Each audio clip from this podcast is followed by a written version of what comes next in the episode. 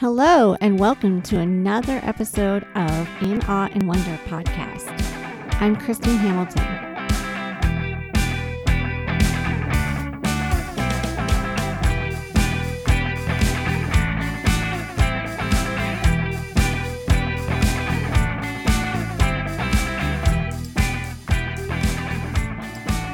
So, this will be our introduction and coverage of chapter one in the book that we're going through, The Joy of Fearing God by Jerry Bridges. It is not essential that you have purchased the book in order to listen along with us for the discussion. I think it'll still be profitable and edifying. There is a study guide in the back of the book, and the first lesson says that it covers chapters one and two. So I'm going to go through like the first five questions on the study guide that pertain to chapter one um, in this episode, but I'm just going to do it like not not just reading the question and reading what my answer is, but hopefully um, I'll be able to convey the ideas here in a cohesive way. I do have lots of resources in front of me on the left and the right of my microphone here, so I will be jumping around and I have a lot of notes scribbled down on my notebook. And through this study, I have found it very helpful to me in digging into the fear of God and what that really means. I've made a lot of connections between things that Jerry has written and the passages that he has referenced um, to look up in the study guide. And then um, in my Bible, I'm using the Reformation Study Bible from Ligonier Ministries. So I have all of the notes um, on most of these verses and references of Scripture. And they have been very, very helpful in connecting dots and different things that I might not have thought about otherwise. So hopefully, I'll be able to, even though I'm jumping around, um, make it into a cohesive, edifying discussion of the fear of God. Okay, so right from the get go in chapter one, in the first paragraph, um, Jerry Bridges opens by saying, The joy of fearing God, it sounds like a contradiction in terms. One of the first times I used the expression, my listener, a Christian leader, gave a puzzled look and responded, That's an interesting combination of words. I suspect he was being polite as he really thought, How can anyone enjoy fear? And more to the point, how can you enjoy fearing God? Christianity means a relationship with God. But how can you have a relationship with someone you fear? So that brings out some good points to introduce the idea. Um, first of all, I was sort of surprised that a Christian leader would be possibly thinking those things or being puzzled, but it is possible Christians and Christian leaders today may not really fully understand what the fear of God is. It is a contradiction for sure to enjoy fear. We don't often think of enjoying something that we fear. And most of us do not think of fearing God as in a terrifying type of way. But we are going to focus more on the relationship with God connection there. So, uh, throughout the discussion, keeping in mind that Christianity is a relationship with God, then we will talk about how you can have a relationship with someone that you fear and what ways we mean fear. So, the confused state of this person that was talking to Jerry about his book's topic, being a religious leader, um, a Christian leader, um, acting a little confused, was telling about the state, the current state of Christianity today, where we don't fully understand the fear of God. And I looked up the definition of God fearing man. So, two definitions that pop right up on Google. Uh, the first from Merriam Webster Dictionary it says, Who is a God fearing man? Used to describe religious people who try to obey the rules of their religion and to live in a way that is considered morally right. And another definition from your dictionary says, What does it mean to be a God fearing person? The definition of fearing God is people who are devout or religious, People who go to church every Sunday and who obey the teachings of the Lord are an example of people who would be described as God fearing. So, Jerry Bridges talks about in the next paragraph how being referred to as a God fearing person used to be like a badge of honor. Why is being considered a God fearing person not a badge of honor nowadays? And how have we lost what that means? Well, I think that if people uh, would read those two definitions and believe that those are correct, that they are devout and religious people, people that go to church on Sunday, who obey the teachings of the Lord, or would be um, obeying the rules of their religion or living in a way that's considered morally right. Those ideas a lot of times get labeled as legalism being devout, uh, being radical, being pious.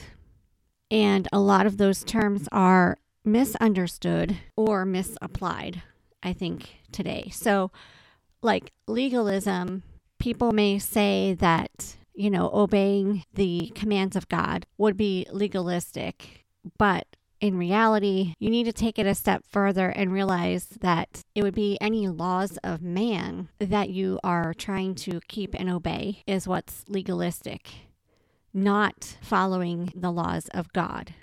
And so, like the Pharisees in the Bible, they took things further than what God did in the scriptures, whereas they were making a whole bunch of other laws and rules to follow. Like for the Sabbath, for example, God commanded what he did about the Sabbath, that it was a day of rest and that type of thing. And the Jewish Pharisees took it even further. They made, I don't remember, I just recently heard the number on another podcast. I forget if it was like 600 and some, it was some crazy amount of laws that you were to follow in order to be considered following God's law, making it a day of rest. So you had to not do this, this, this, and this, or you had to do this, this, this, and this in order for it to be considered a day of rest or to be fulfilling what God had commanded for the Sabbath. Things like that would be legalism if you're following to the letter man's laws or what additional laws and rules that man puts in place to say that you're following God's laws or otherwise. Also, piety, like I mentioned. I looked up the definition for that too because I'm reformed now, but before I was reformed, just being in the evangelical Christian world, I can see where piety was misunderstood as well. Um, being reformed, you hear a lot about piety. And when I was first hearing that, it sort of was a sour word to me because of the evangelical culture that sort of, um, I would say, equates legalism with piety. And in a way, from the outside, it may look the same. Um, but if you understand the true definition of legalism being following man's laws and rules, uh, versus piety is following God's laws and rules. It is defined here on Wikipedia because it's one of the first things that comes up as a virtue which may include religious devotion, spirituality, or a mixture of both.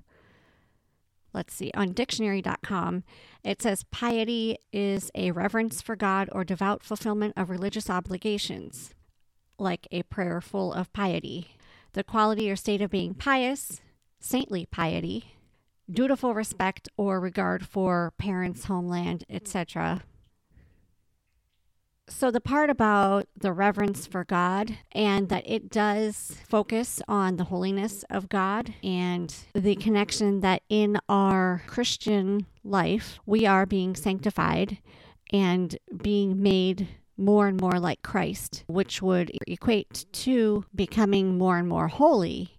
But I think a lot of people think of piety as synonymous with legalism and also with maybe even showing it off, um, just being religious, like a religious show, also like the Pharisees um, in the Bible. So, um, how they were showing their giving or showing their elaborate prayers and things like that. So, in that regard, it would be viewed as a negative thing. And then the devout and radical aspect, just, you know, to be a Jesus freak, labeled a Jesus freak, or like uh, you are so radical that you're just like the saying, you're so heavenly minded, you're of no earthly good, or like, you know, people just write off radical people as they're crazy, um, they're too uh, fired up about their religion or whatever, and they're just nuts. So, all of these things that we can think of as being a God fearing person, so whether it's being legalistic, piety, being radical, those are all things that are negative. So I would guess that nowadays it is not a badge of honor to be referred to as a God fearing person because of those things. And also, it is popular in evangelical culture today to say that you are spiritual but not religious. Like, even the word religious, I think, has a negative connotation because, again, you are sort of synonymous with that radicalness, that nuts person type. so, um, I think that because of all the new age infiltration that has happened with certain parts of Christianity and how it is looked at as cool or trending or the in thing, you know, for things such as yoga and meditation and I don't know, even other religions and even spiritual, supernatural things, um, all the signs and wonders, all of these things can be sort of grouped into the wanting to be spiritual but not religious. Because religious is synonymous in many people's minds with the things I just talked about, as in piety, doing things for show, being legalistic, and being radical. So I think that's why people don't want to be known as God fearing people today. And that's really sad. So we want to go and figure out then um, if God fearing is not legalistic, it's not a show, it is not radical necessarily. I mean, I guess it could be, but that it is actually a good thing to be religious and that we are following God's laws and we are pious in the way of becoming more and more like Christ. That is what we need to think of. Moving on then for other thoughts, um, Jerry in the first chapter talks about how Bible connects the fear of the Lord or the fear of God with knowledge and wisdom. So there's a quote in this study guide for lesson one where Jerry says, Join me in our journey to discover that there's joy in the fear of God, that the title of this book is not an oxymoron but a glorious truth Strange as it may seem, there is joy in fearing God. The Bible says God delights in those who fear him and holds out to them the promise of blessing. Surely, then, this is a subject that deserves our attention. So we see, and we will see through some of these scripture references, that God does delight in those who fear him. So the first aspect of uh, fearing the Lord is that it is the beginning of knowledge and then that it is the beginning of wisdom. Proverbs 1 7 says, The fear of the Lord is the beginning of knowledge. And Proverbs 9:10 says the fear of the Lord is the beginning of wisdom.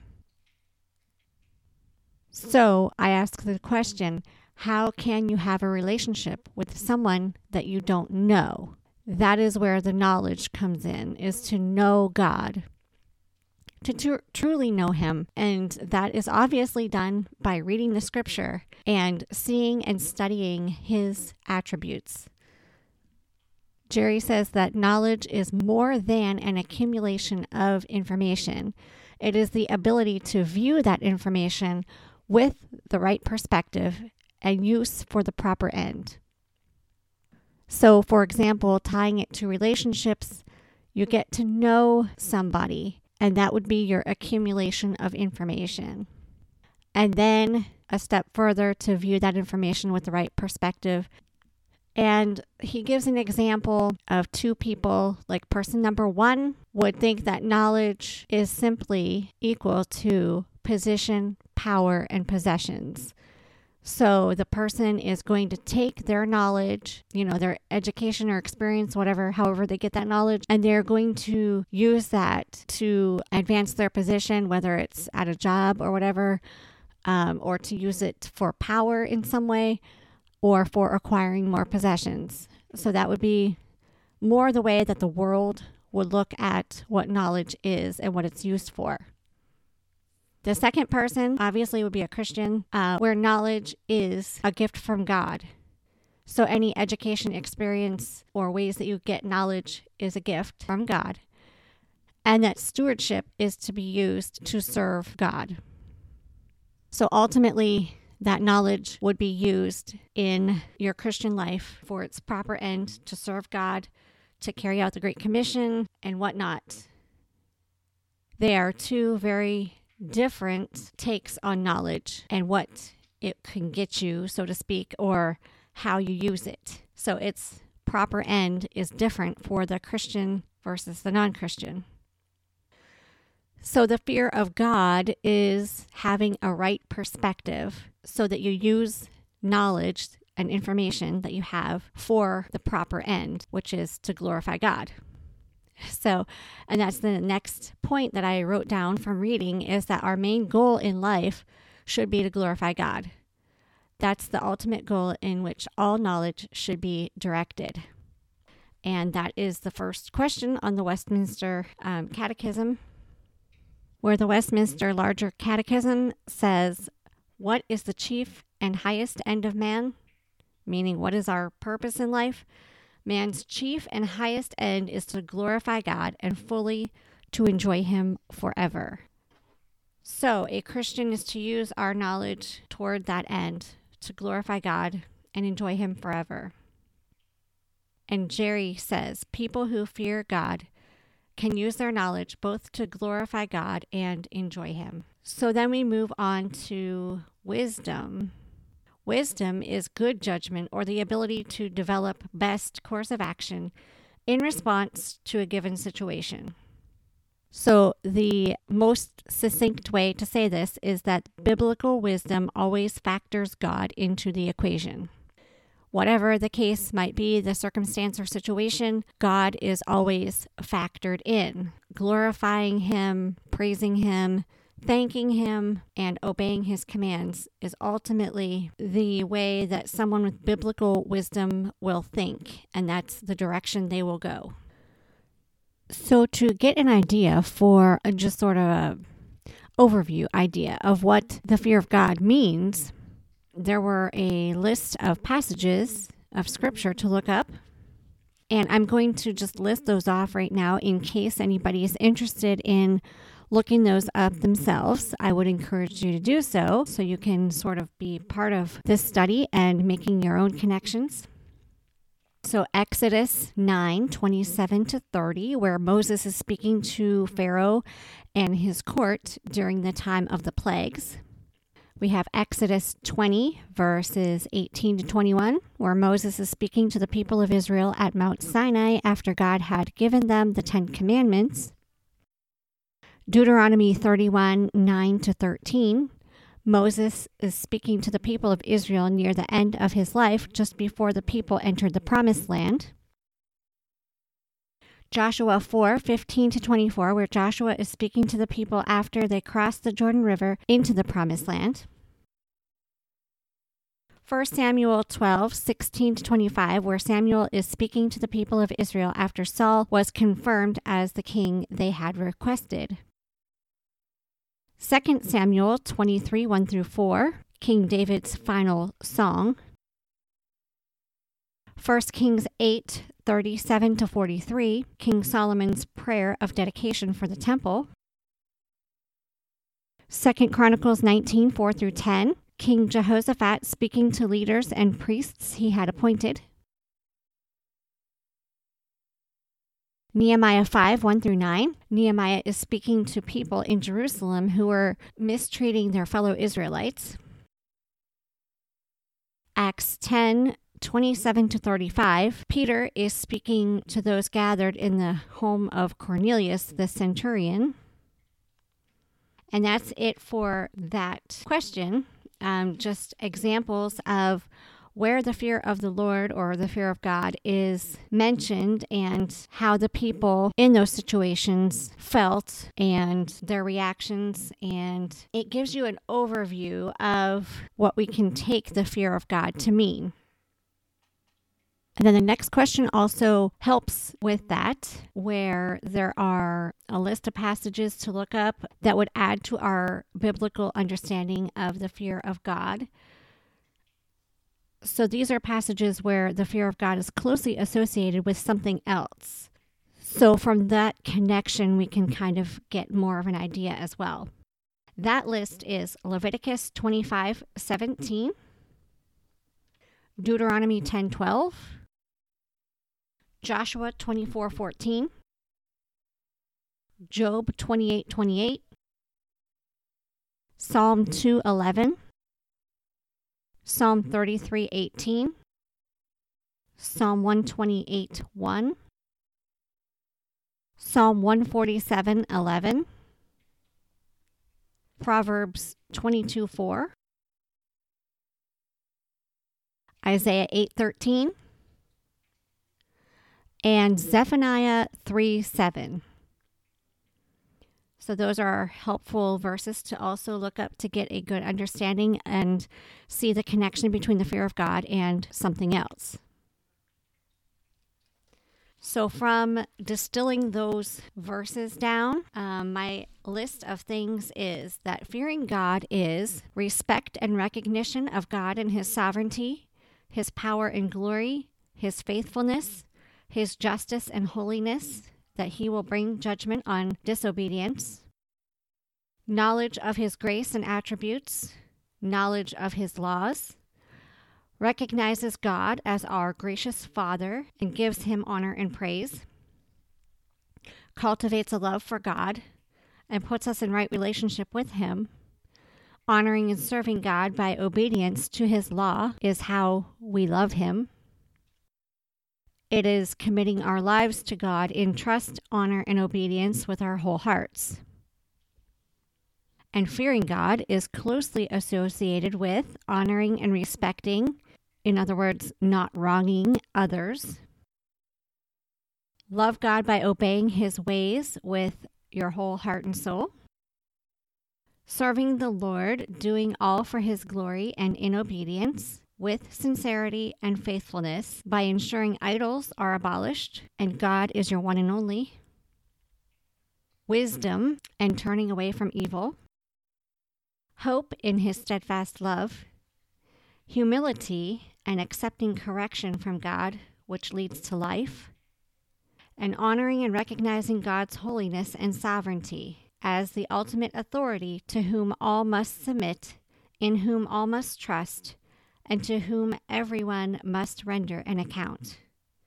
That last little tidbit there was a note in my Reformation Study Bible that God's holiness and sovereignty is recognizing Him as the ultimate authority to whom all must submit, to whom all must trust, and to whom everyone must render an account. I just thought that was a really good note to put that into perspective. So, number five in the study guide, this question says Proverbs 14:27 speaks of the fear of the Lord as being a fountain of life or a life-giving fountain. How is that concept supported by what you see in the following passages?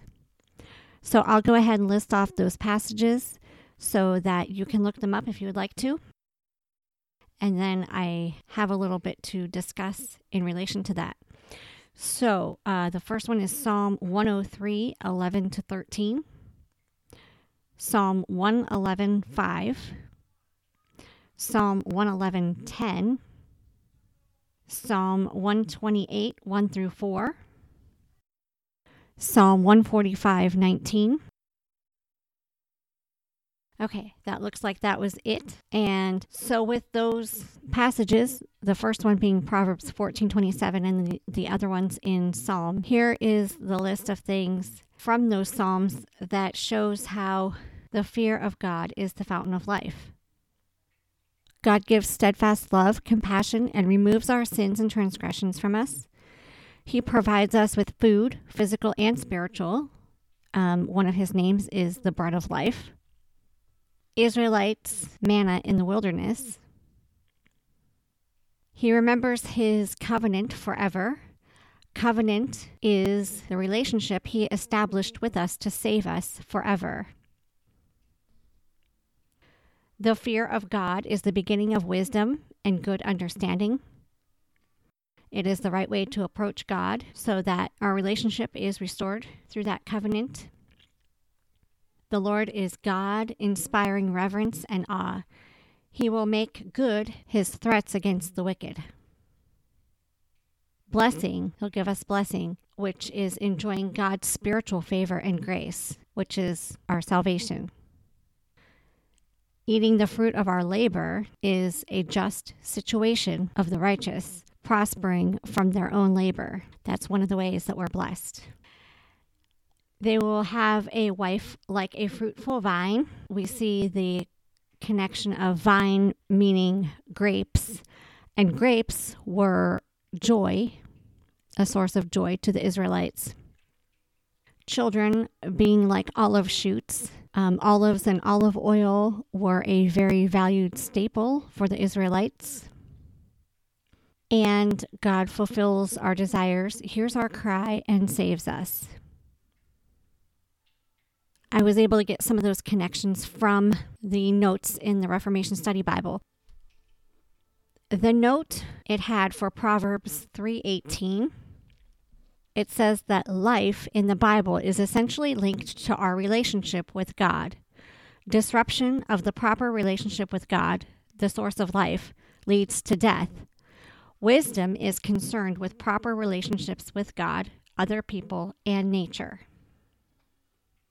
So, another sidebar off that, real quick. The other people in that note is connected with Psalm 119.63, where the note says, Obedience to the Lord takes place in community with other believers who also serve the Lord. So that was just an interesting side note where another thing we see a lot today is individualism and having our own spiritual lives or even that it would be private or, you know, that it's all about us and all that kind of stuff and our personal quiet time. But always keeping in mind that we are part of a body of believers and that we are to be connected and plugged into our local churches and serving and ministering through our churches.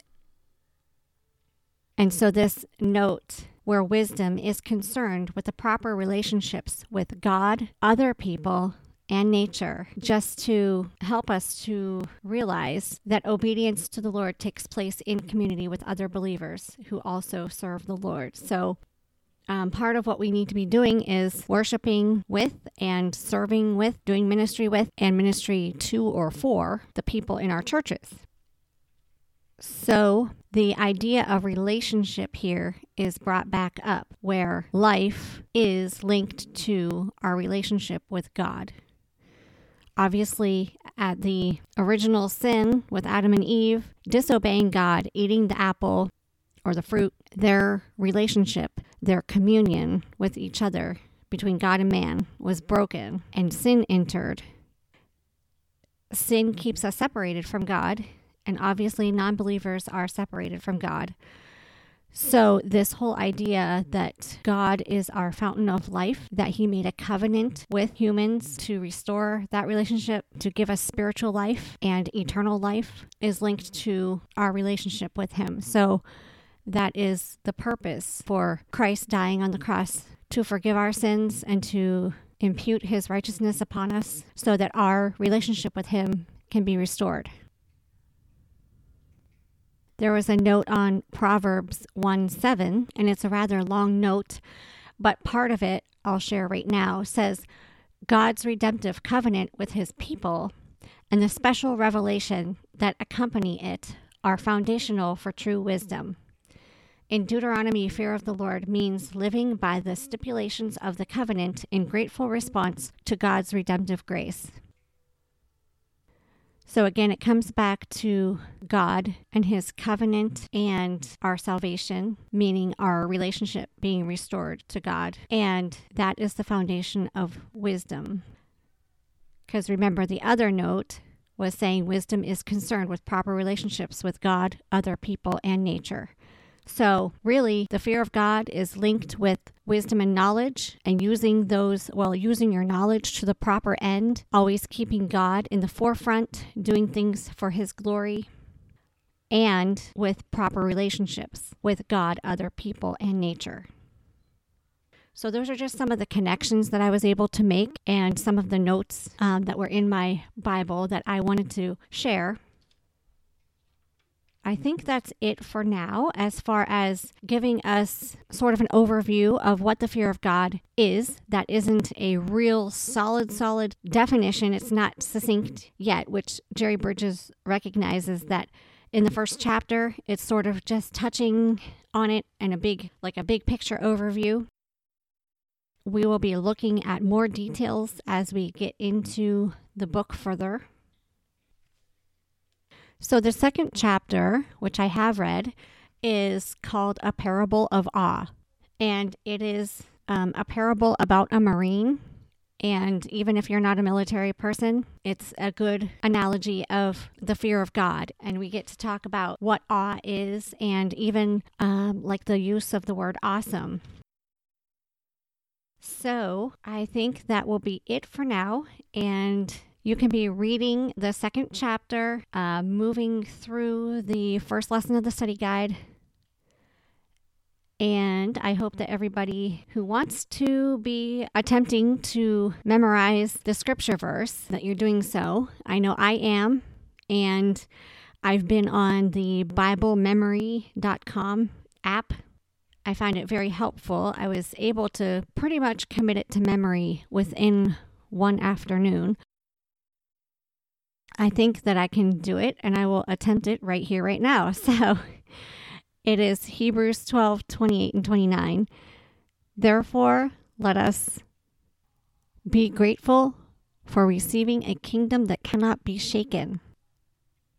And thus let us offer to God acceptable worship with reverence and awe, for our God is a consuming fire.